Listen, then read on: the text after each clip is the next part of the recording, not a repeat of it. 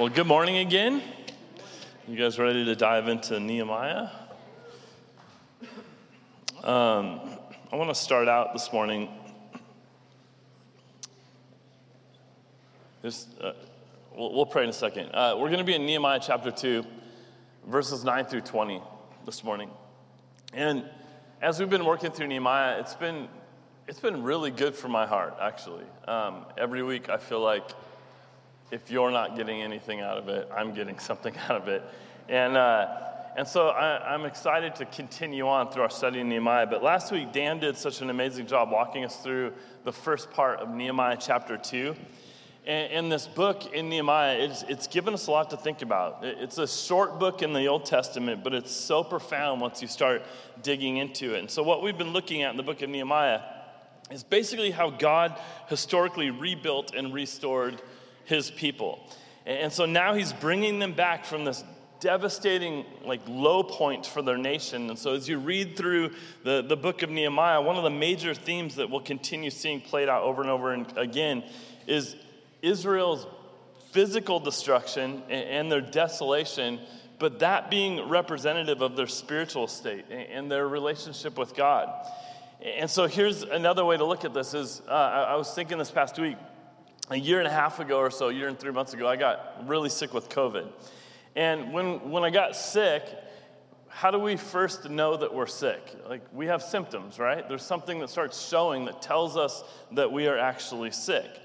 Uh, and so I lost my taste. I, I lost. I had a fever. Um, I had body chills. I was coughing. It didn't take a doctor to tell me that I was sick. There were symptoms that were showing that let me know that there was a problem. And the problem wasn't just that Chris had a cough. The problem wasn't the, just that uh, my, I was running a little hot or that I was just exhausted.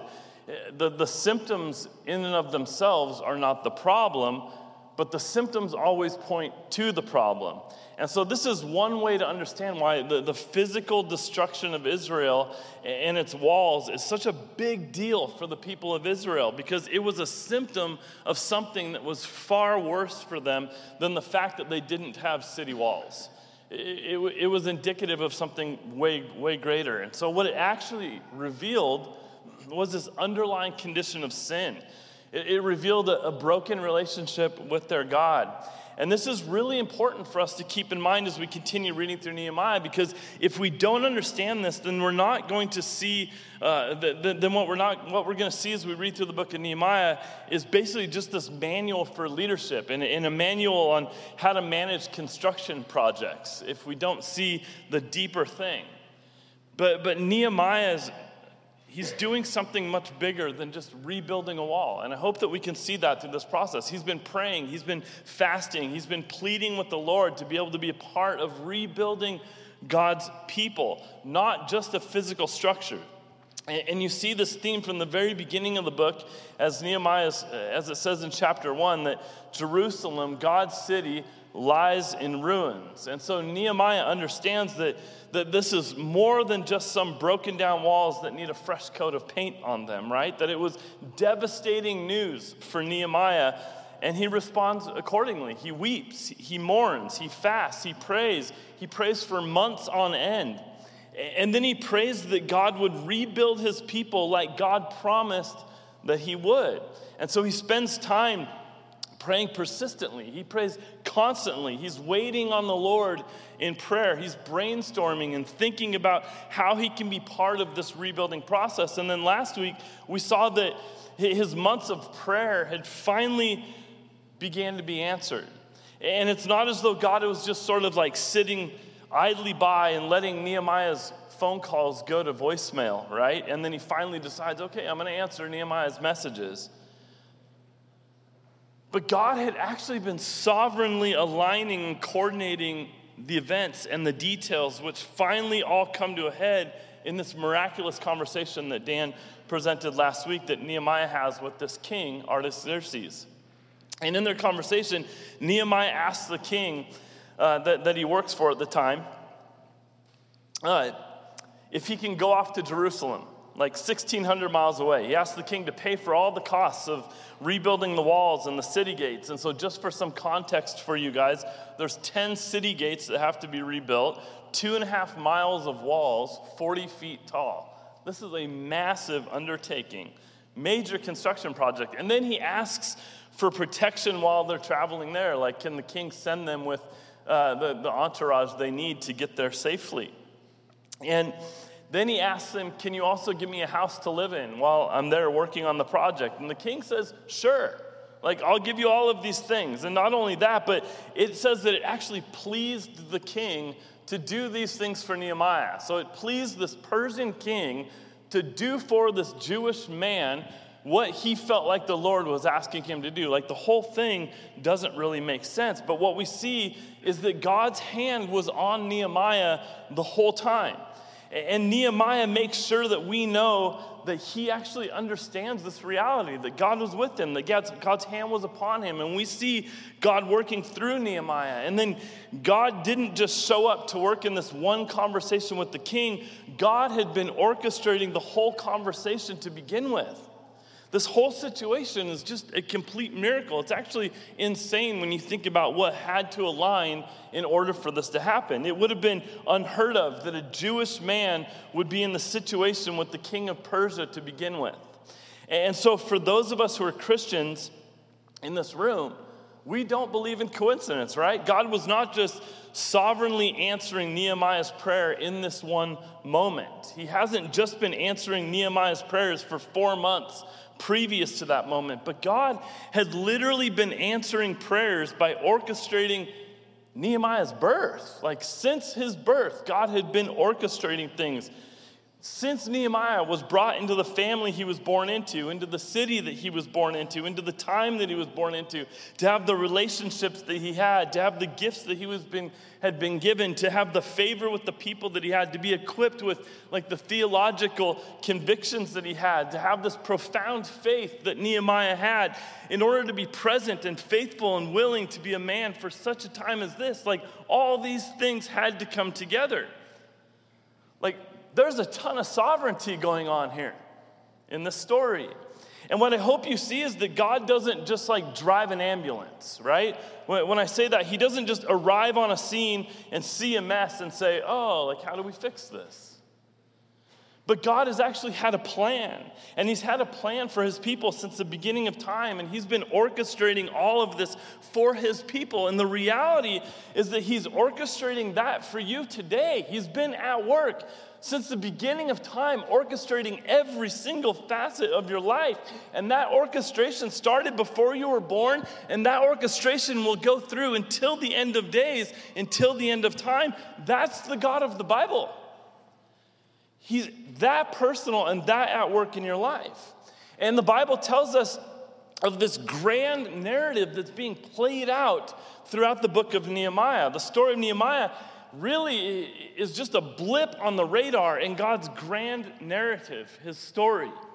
It's a tick on the hand of God's cosmic clock, right? It's just a brief moment, but it's moving toward this eh, like inevitable and complete restoration and redemption of God's people.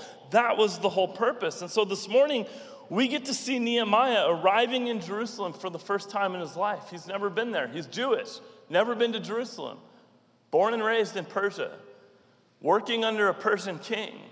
And he comes to Jerusalem for the first time in his life. It's this city that he's walking into that he's heard stories of. It's his people, it's in his lineage, but he's never been there. He's heard stories about this city, the beloved city of God.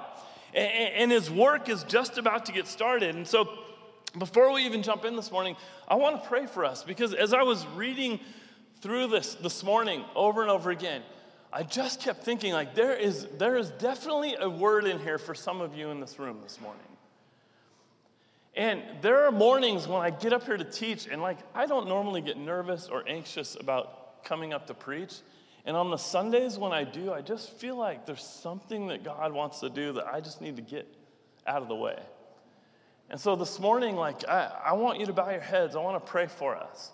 I have no idea what God wants to speak to you through this book, but what I would ask of you this morning is that you tune out the mess of your week and the mess of your morning, And you sit in the presence of the Most High God this morning, trusting that He's been orchestrating your life to this day, to this minute, in this second. There's a purpose that you sit in this room this morning and you thought you were just coming to church. And God said, Your whole life has been building up to this moment. Let me pray for us. Jesus, I, I thank you for your church and the time that we get together. I thank you, God, that it's you that's building your church. And your word says that the gates of hell will not prevail against it. You started this work, you will continue this work, and you will see this work through. And this morning, I give you this time. I pray that you take your word, Jesus, it's not mine, that you'd unpack it for your people and that you'd instill it in our hearts. And this morning, God, some of us in this room, we find ourselves just in a mess, in really difficult spots, wondering where God's at in the midst of all of this, trying to trust that God actually is in control and that He's seen my life through up until this moment, and questioning why things have happened and where things have gone. And this morning, I'm just asking for the peace of the Most High God to rest upon us. Help us to chill out this morning, Lord, to turn our attention, our hearts, our minds towards you this morning and to allow your word to do its work. In Jesus' name we pray. Amen. Nehemiah chapter 2, verse 9 and 10. You guys can say a word when you, are you guys with me? Are you like dying? Are you asleep? Like, we're talking about the sovereignty of God, and you're like, eh, I don't know. All right. Nehemiah 2, verse 9 and 10. Then I came to the governors of the, of the province beyond the river and gave them the king's letters. Now the king had sent with me officers of the army and horsemen, but when Sanballat, the Horonite, and Tobiah the Ammonite servant heard this, it displeased them greatly that someone had come to seek the welfare of the people of Israel. Does that not just sound evil? so Nehemiah has set out on his journey to Jerusalem which is about a three or four month journey on horseback. And there's a couple of details that I think are really important to see in these couple of verses. One is that Nehemiah is traveling with the king's letters and also with a pretty significant military escort that, that includes the king's officers and, and, and horsemen. That's just not a couple of bodyguards. He's actually got a whole military entourage that's traveling with him through the desert. The other thing is that we're introduced to two people who we're to who are basically going to become these thorns in Nehemiah's side. Um, for the remainder of the book of Nehemiah, you'll continue to see these two people referenced. Uh, we'll, we'll, talk about them in a bit because they're going to be mentioned again. But right now, what you need to know is that Nehemiah is not welcome. Like, he's not welcome in Israel. But, but maybe, even more importantly, the work that he's doing is not wanted. There's opposition against what Nehemiah is feeling the Lord is calling him, knows the Lord is calling him to do. And it says that he was seeking the welfare of his people, and the opposition in Israel didn't want this. Like you're going to see Sanballat and, and, Tobiah become like fairly hostile and, and angry over Nehemiah's presence and his work in Jerusalem. They do not want it to happen. This is why Nehemiah had to have an armed escort to get to Jerusalem. There were people that did not want it to take place. Nehemiah 2, verse 11. So I went to Jerusalem and was there three days. Then I arose in the night, I and a few men with me, and I told no one what my God had put into my heart to do for Jerusalem. There was no animal with me but the one on which I rode. I went out by night by the valley gate to the dragon spring and to the dung gate, and I inspected the walls of Jerusalem that were broken down and its gates that had been destroyed by fire. And then I went on to the fountain gate and to the king's pool, but there was no room for the animal that was under me to pass. Then I went up in the night by the valley and inspected the wall, and I turned back and I entered by the valley gate and so returned. And the officials did not know where I had gone or what I was doing, and I had not yet told the Jews, the priests, the nobles, the officials, and the rest who were to do the work. So nobody knows what he's there to do. So Nehemiah arrives in Jerusalem after this long journey, and it mentions that he rests there for three days before doing any inspecting of the damage in Jerusalem. And so you start to see some of Nehemiah's personality traits sort of coming out in these passages. One thing that you start to see in these verses is how methodical and meticulous Nehemiah is. Like God built him in a very specific way to see very specific things. There are some practical points of wisdom that I think we can take away from these verses as we see how Nehemiah, this godly man, engages with the work that he's called to do. The first thing you see is the importance of rest, like as it actually goes hand in hand with work, right? So he gets there and he spends three days recovering from the journey. He doesn't jump right in.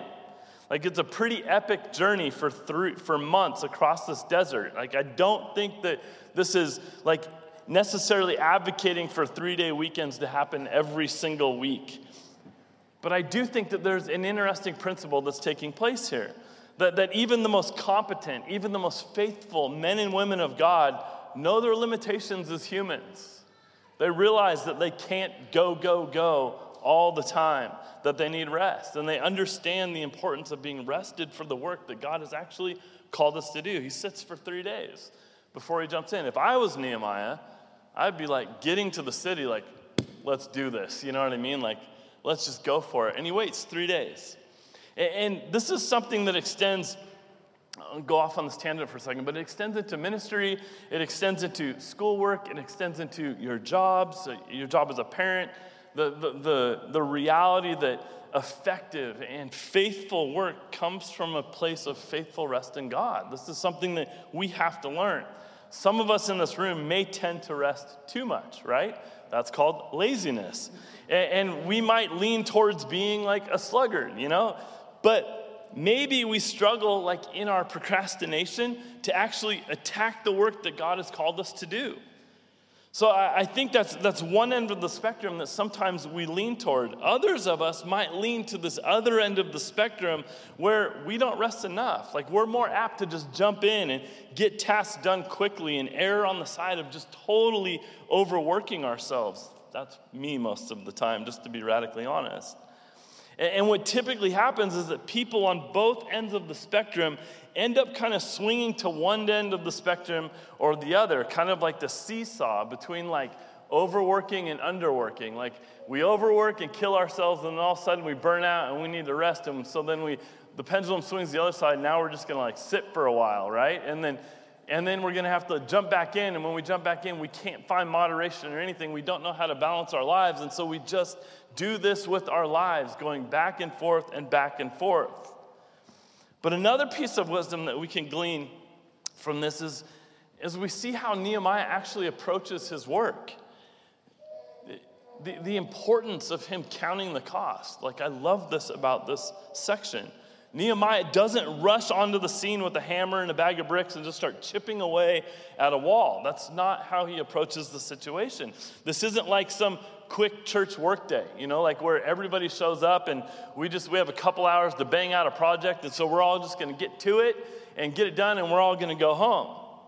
But Nehemiah actually goes and he begins inspecting the walls, like taking note of what's going on to understand the project before he even decides how it is he's going to divvy it up and what it's going to look like, the process that's going to take place. And so Nehemiah, he's prudent, like he's thoughtful, he's careful about what he's doing. He really wants to do this well and to do it exceptionally. He wants to do an excellent job with the work that God has called him to do. He's going to be faithful. God called him to do this, he's going to do it with everything he has. Let me ask you a question this morning. As a follower of Jesus, what is the difference between your heavenly calling and the work that you do every single day? What's the difference between the, the ministry that God's given to you and the work at your job, or as a student, or, or as a parent? And I would argue that there's no difference between the two but that the work that you are doing is what you've been called to do, at least in this specific moment in time. If you're a student, the Lord has called you to be a student and to learn and to take exams and to do really well as a student. If you work as a software engineer, God's called you to write code behind a desk, like to do that faithfully, to do that excellently. If you work as a parent, and you're changing a diaper, like do it the best that you can, right?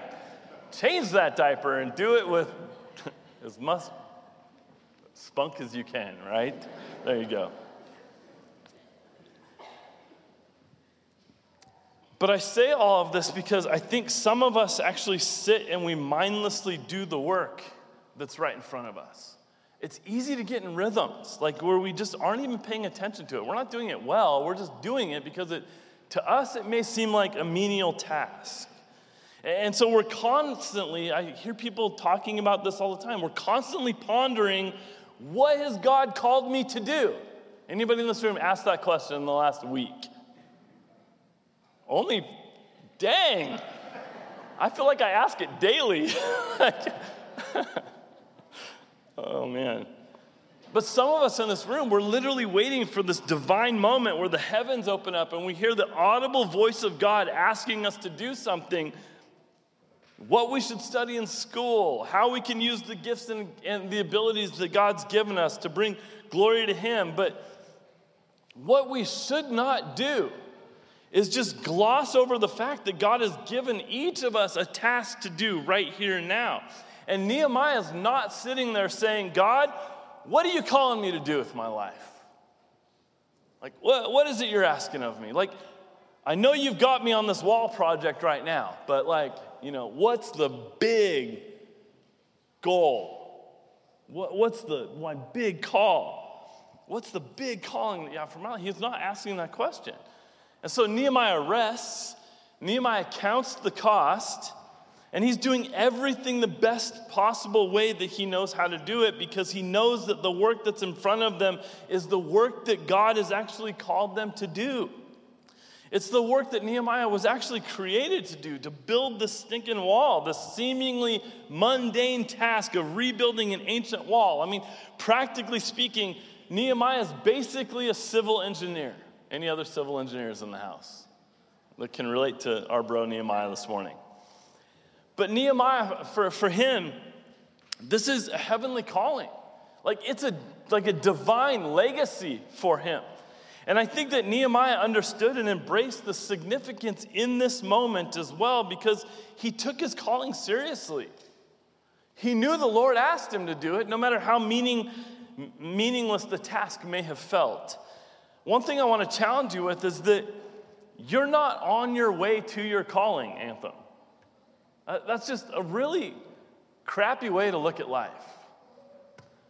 That you're just always on your way to your calling. The challenge for all of us is to figure out how we live out each of our individual callings right here and right now in the moment, in the season we're in, not on the way to something bigger and greater. Like that is the American way to constantly assess how this project sets me up for bigger things next. And so we're always looking at everything we do as the next rung in the ladder. Nehemiah looks at this whole project as, it's, as if it's his last. I'm going to give everything to it because the Lord's asked me to do it. And I sometimes struggle with being fully present, like personally, in the now. Like, I struggle with not being captivated with, with the future and what could be. My prayer for myself and my, my prayer for us is that we would embrace our heavenly calling, that we would press into our work, that the projects you have, the roles that you have been given, whether you're an employee, a manager, a student, a parent, a son, a daughter, a brother, a sister, a neighbor, whatever it is, Maybe you're running AV in the back this morning, you're playing worship up front, whatever it is. The, the hope is that you would prayerfully engage with, with God about what it is that He's asked you to do right now, what it is you're doing right now. That's your calling as a follower of Jesus. It's not always what's next. It's faithful with what's right, being faithful with, what, with what's right before you. And so I want to ex- exhort you to work hard, to do excellent work with all of your might, knowing that it's the work that God has called you to do today. Like, this is your legacy right here. Like, ponder that for a second. And Nehemiah is somebody who's pondered that. He, he's embraced this calling as a civil engineer of sorts for the Lord. He's literally resting and working hard and he's living it out. And after he takes time to assess the damage to the walls in Jerusalem, he goes around and he inspects everything and he comes back and look what he does in verse 17. Says, Then I said to them, You see the trouble that we're in? how Jerusalem lies in ruins with its gates burned? Come, let us build the wall of Jerusalem. That way, that, that we may no longer suffer derision. And I told them of the hand of my God that had been upon me for good, and also of the words that the king had spoken to me. And they said, Let us rise up and build. So they strengthened their hands for the good work. So Nehemiah finally approaches this team, which we don't even know how in the world Nehemiah built this team to begin with, raise up this group of people in a city that he's never been to before. But I think we get kind of a glimpse into the kind of leader that Nehemiah was. But I think that, that people want to follow people that are willing to do more than just talk about a good idea.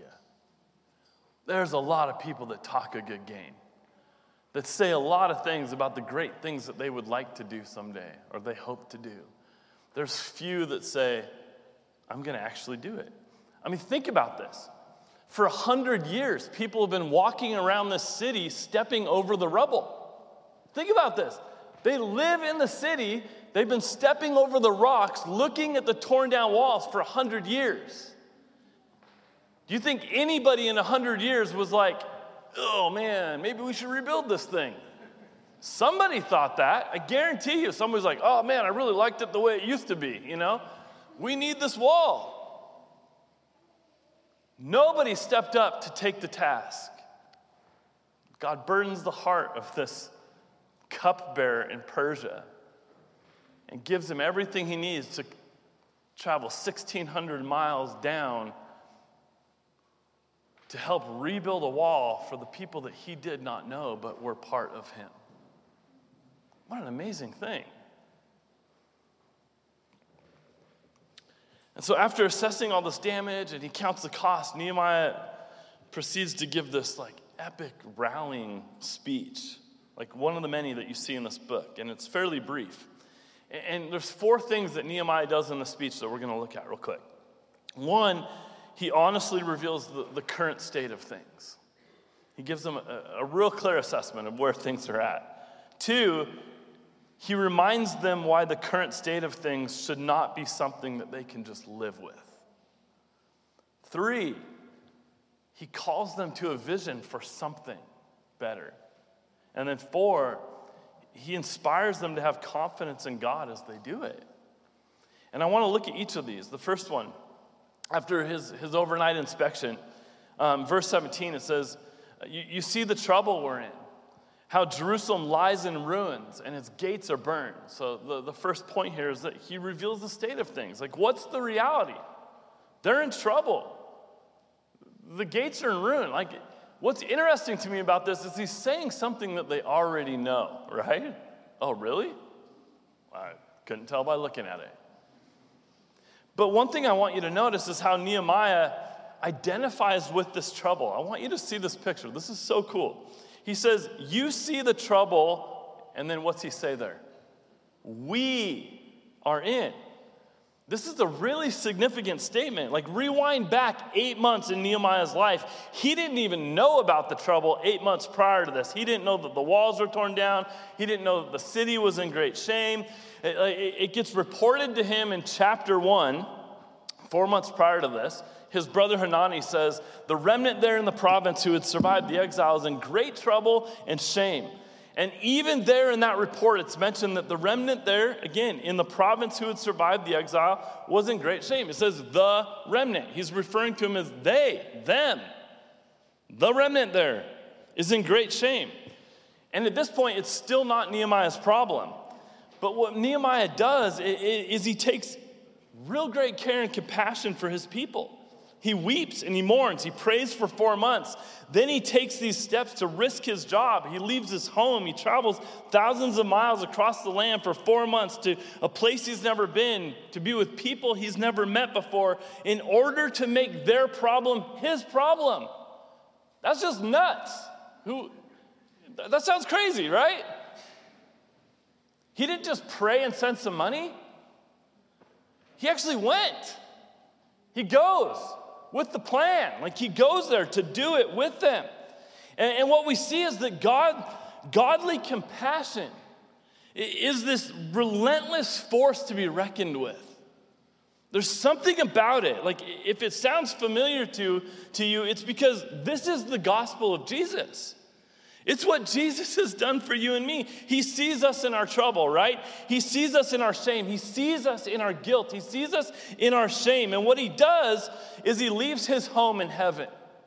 And Jesus comes to earth. He crosses from heaven into earth, which is a far greater journey, journey than Persia to Jerusalem. And he does this to identify as one of us. This is what Jesus does to make our problem his problem. That's Christ. And then Jesus sits with us and he's here with us. And ultimately, he gives his life up for us, not his problem, our problem. He takes our problem on himself to redeem us. That's a pretty amazing story. And we see this picture of Christ in Nehemiah, like this foreshadowing of sorts, like his heart of compassion, his willingness to sacrifice. It all points back to Jesus. And so as we read through the book, we'll see how he continues to point to Jesus in other ways that he lives out this calling that God's given him. But we see Nehemiah honestly revealing the state of things. He reminds them of why the current state of things should not be something that they can just live in. And then at the same time, he calls them to a higher vision. And he does all this in verse 17. He says, Come, let us build the wall of Jerusalem. So that's the vision that he's calling them to. We're going to build this wall. And then he says, What? That we may no longer suffer derision. So there's the why. So come build so that we no longer suffer derision. Like this is a reiteration of that same theme. This rebuilding is not about vanity, right? Nehemiah reminds Israel that their current state has a spiritual and an emotional ramification and implication. So he calls them to rebuild, not just so that they'll have some nice walls, some amazing gates to look at, that the city will just be awesome again, but because the place that they're at in its current state is actually causing shame. It's causing derision. They're the laughing stock of the nations. They're being mocked openly. This theologian Raymond Brown says this in his commentary about this passage. Far more serious than the physical desolation is the spiritual disgrace. It is a reproach to the name of God, a matter for scorn and abuse among Jerusalem's pagan neighbors and visitors. The sign of those collapsed walls for well over a century has created the impression in the pagan mind that Israel's God had abandoned his rebellious people and is no longer on their side. You see, Israel needs to repent and rebuild because God's name is being profaned in their rebellion. Like they're tarnishing God's name in the midst of the rebellion. This is the hard truth, but it's not about them. The, the rebuilding is not about them. This is not sort of like this therapeutic self care. It's not all about them, it's about God. The rebuilding is about building God's people.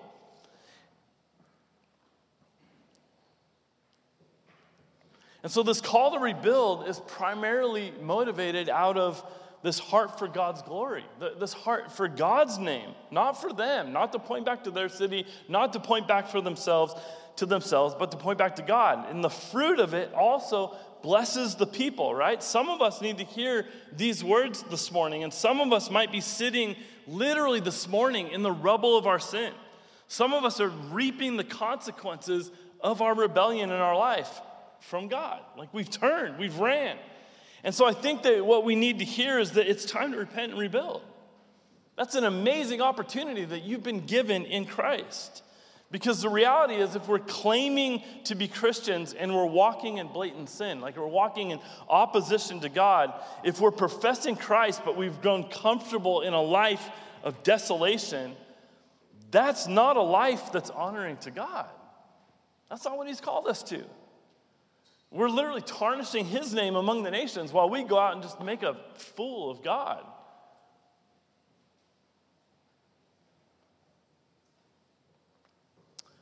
But that's the biggest problem with our sin is not just how it affects us, but the impact that it has on God. And so the encouragement is to come and build for the glory of God, which actually happens to be a benefit for you and I. This is Peter's sermon in Acts chapter 3. Peter says, Repent, therefore, and turn back, that your sins may be blotted out, is what Peter says. Harsh word to a bunch of religious people as Peter preaches this. So that's the rebellion portion. Like, let's clean up this rubble, let's rebuild. But then in verse 20, he says that times of refreshing may come from the presence of the Lord. Gosh, that's a word for us. Repent and turn back. That sounds harsh. Like, are you kidding me? You're going to talk about sin. You're going to talk about rebellion. You're going to talk about like me living my, God, my, my life in blatant opposition to God. Like, this sounds like wah wah, right?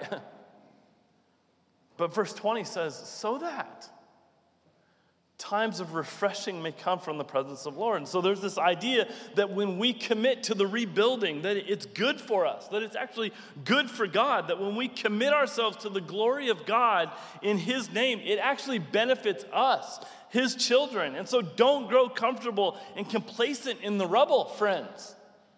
Don't get comfortable there like they were walking around it, stepping over it, constantly saying, I wish that would change or somebody would do something about it. If somebody did this, my life would be so much better.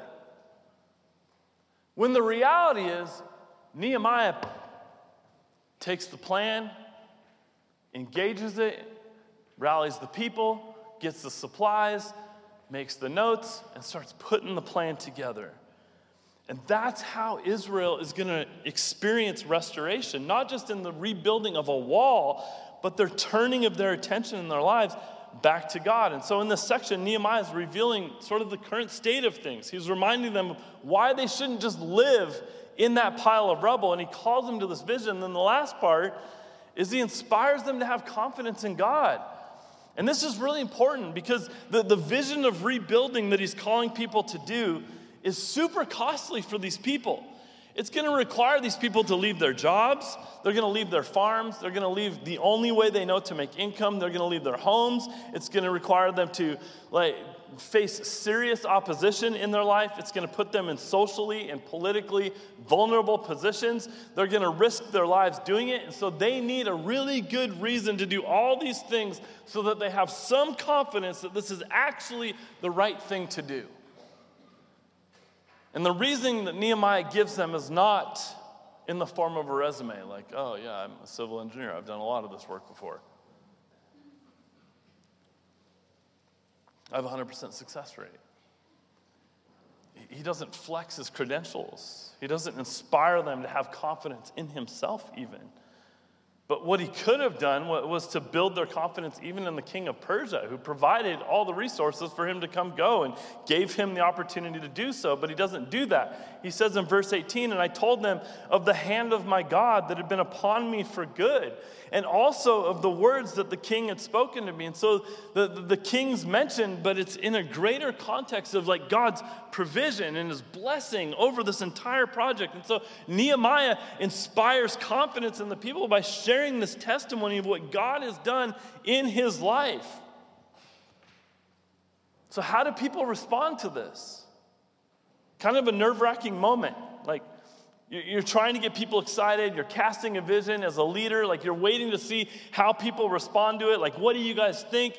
And so, as a leader, like it's the most nerve wracking part is throwing something out there and waiting to see what people say and having no idea how they're going to respond. And then in verse 18, it's like the leader's dream. And they said, Let us rise up and build. So they strengthened their hands for the work. There's no grumbling. There's no moaning. There's no complaining. There's no whining. Not even a question. They just jump into it. And Nehemiah's testimony of God's blessing is powerful. And when he combines that with this like methodical work of counting the costs and trying to figure out exactly what they need to do, like combined with prayer, and then starting this process of rebuilding the wall, like he makes a really compelling case for these people to follow him. What a beautiful moment in unity for God's people. Like for, for them to take a moment and just like resolve together as they're sitting in this heaps of rubble and ash and to look around and see what they're sitting in and say, you know what? We've been sitting in it long enough. Like it's time to rebuild, it's time to repent. We know how far off we've gone. It's time to turn back to the Lord. And it's a sweet moment in community that Israel hasn't experienced for 100 years up to this point. It's a big deal. And I love the detail at the end of 18. It says, So they strengthened their hands for the good work. In other words, they rolled up their sleeves, they got to work, the work that God had been calling them to do. Now, there's, I'll, I'll end with this there's some individual and some sort of communal corporate applications for this text for us as a church and how to apply this into our lives.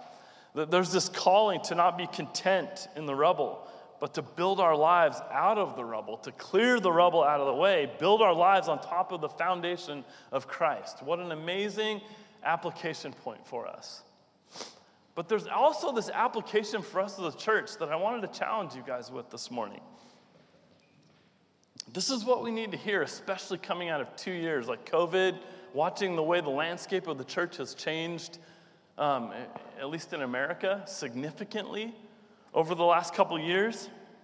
Seeing how the landscape of our church has changed, like so many new people, like this kind of in and out of tons of people, and trying to figure out who you all are and how we sort of get you all connected and trying to cast this vision of what it means to be part of this church and how we do roll up our sleeves and begin the process of building and working and contributing towards this like you hear us talk a lot from this front about like your connectedness to our church. Man i will tell you if you're to be part of the family then we roll up our sleeves we get our hands dirty and we jump in. We serve we're a part we consider this more than a place that we come to to just sit and watch. Because for a hundred years people sat and watched in jerusalem. Sat and watched. And nobody did anything. And my prayer for us as a church is that we won't be that. That we won't be a people that say, you know what, I wish this. I, I had this idea for that. If only I, if only they. These constant references to what it could be, what if. But where are the people that just say, I'm in? Let's do this. Let's strengthen our hands for the work that God has called us to. And let's start this process together. Verse 20, he replies to them The God of heaven will make us prosper. Or, sorry, um, verse 19. But when Sanballat the Horonite and Tobiah the Ammonite servant and Geshem the Arab heard of it, they jeered at us and despised us and said, What is this thing that you are doing? Are you rebelling against the king? And then I replied to them, The God of heaven will make us prosper, and we, his servants, will arise and build, but you have no portion or right or claim in Jerusalem. And I'm going to ask the worship team to come up and end on this. Doing good work for us, like living out our calling to follow Jesus, does not come without challenge and adversity. It always comes with opposition was so cool a few weeks ago. We were in our rooted group, and somebody mentioned, you know, it seemed like the minute we started rooted and we started like actually praying and getting into the word and having these community conversations with one another, it seemed like all hell broke loose in my life. That sounds strategic to me. That the minute you get serious about something, the minute you begin to apply yourself to something in relation to Jesus, things start to go wonky. The opposition comes. And so it's natural that this happens, right? They come into Jerusalem. You've got these three men, Sanballat, Tobiah, Geshem. They, they mock and they threaten Nehemiah and those who are like committing themselves to rebuild this wall. But just so you know, these three people are not just three randos. They're actually people with a lot of power. They, they, they represent like significant opposition. Some sources say that Sanballat was the governor of Samaria to the north, that Tobiah was a part of a, a powerful family in Ammon, that both are like historically hostile towards Judah, towards Israel. And then you have Geshem, who's an even more powerful person that's mentioned, who ruled this collection of like Arabian tribes to the south and to the east of Judah. And so these three people have their reasons for opposing Nehemiah. They do not want to see what it is he's putting his hands to happen in Jerusalem. But verse 20 says, Then I replied to them, The God of heaven will make us prosper, and we, his servants, will arise and build. But you have no portion or right or claim in Jerusalem. We know that Nehemiah has some guts, right? We saw it in chapter 1. And so here we're seeing that Nehemiah is really not just a pencil pusher. Like he's somebody who's actually going to make something happen. He's going to work behind the scenes. He's not somebody who's just moving money and making some schemes. He's somebody that's going to actually do it, apply himself. He's going to coordinate the project. He's going to make it happen. He's on the front lines and he says, The God of heaven will make us prosper. In other words, God will see this through, is what Nehemiah is saying to them. And then lastly, this, this statement, but you have no portion or right or claim in Jerusalem is a really powerful ender. The way you sort of make sense of this is that he's telling them that they have nothing on us. You literally have nothing on us. You have no part in what we're doing here.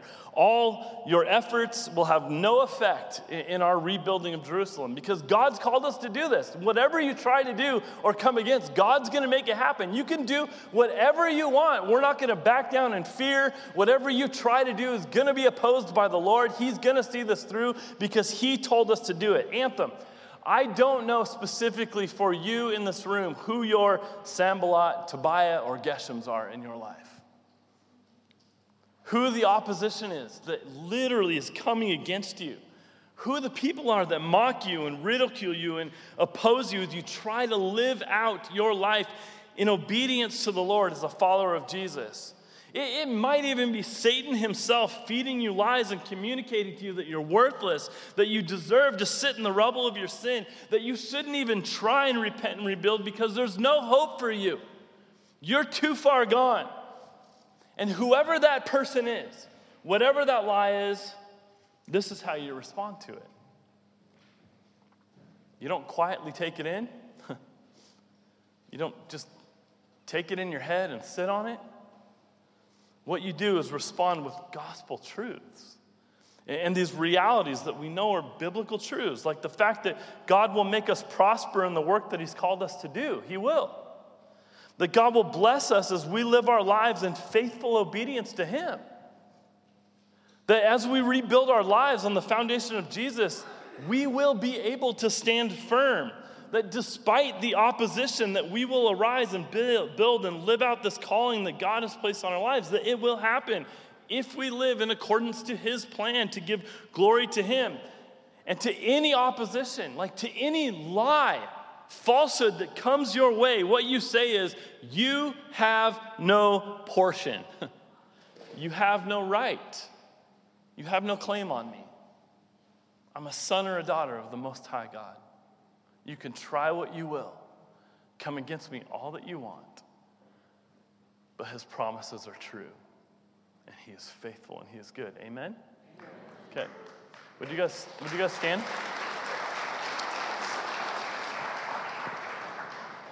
Let's let me pray and then let's sing. Jesus, I thank you, um, Lord. I know that there are some in this room who have bought the lies. I know there's some in this room, Jesus, who even as I talk about sitting in the rubble,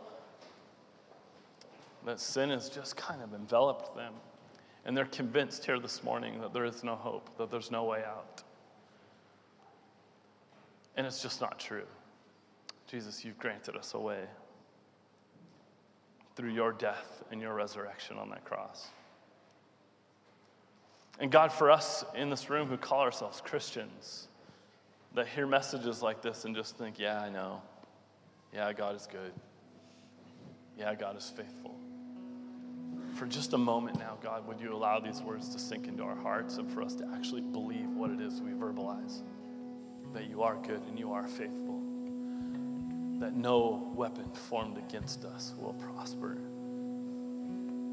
That you are building your church and the gates of hell will not prevail against it, no matter how hard they try it will continue to move forward in Jesus' mighty name.